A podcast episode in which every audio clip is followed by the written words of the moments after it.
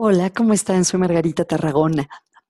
Ayer hablamos de un tip para las parejas que están pasando esta época separadas, sin querer estar así. Y hoy pensaba hablar del otro lado de la moneda, de las parejas que llevan mucho tiempo juntas y ahora están pasando todavía más tiempo juntas.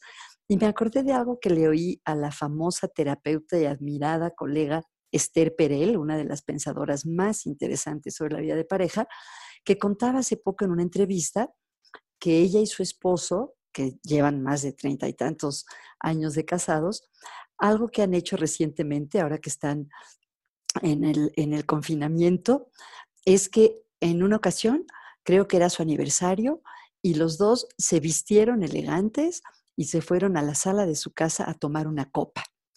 Entonces me hizo pensar en la importancia de la imaginación para que las cosas no sean rutinarias y también en la importancia de marcar cuando acaba un momento del día y empieza el otro y seguir disfrutando y celebrando los momentos importantes de la vida de pareja, aún cuando nos estemos viendo 24 horas al día.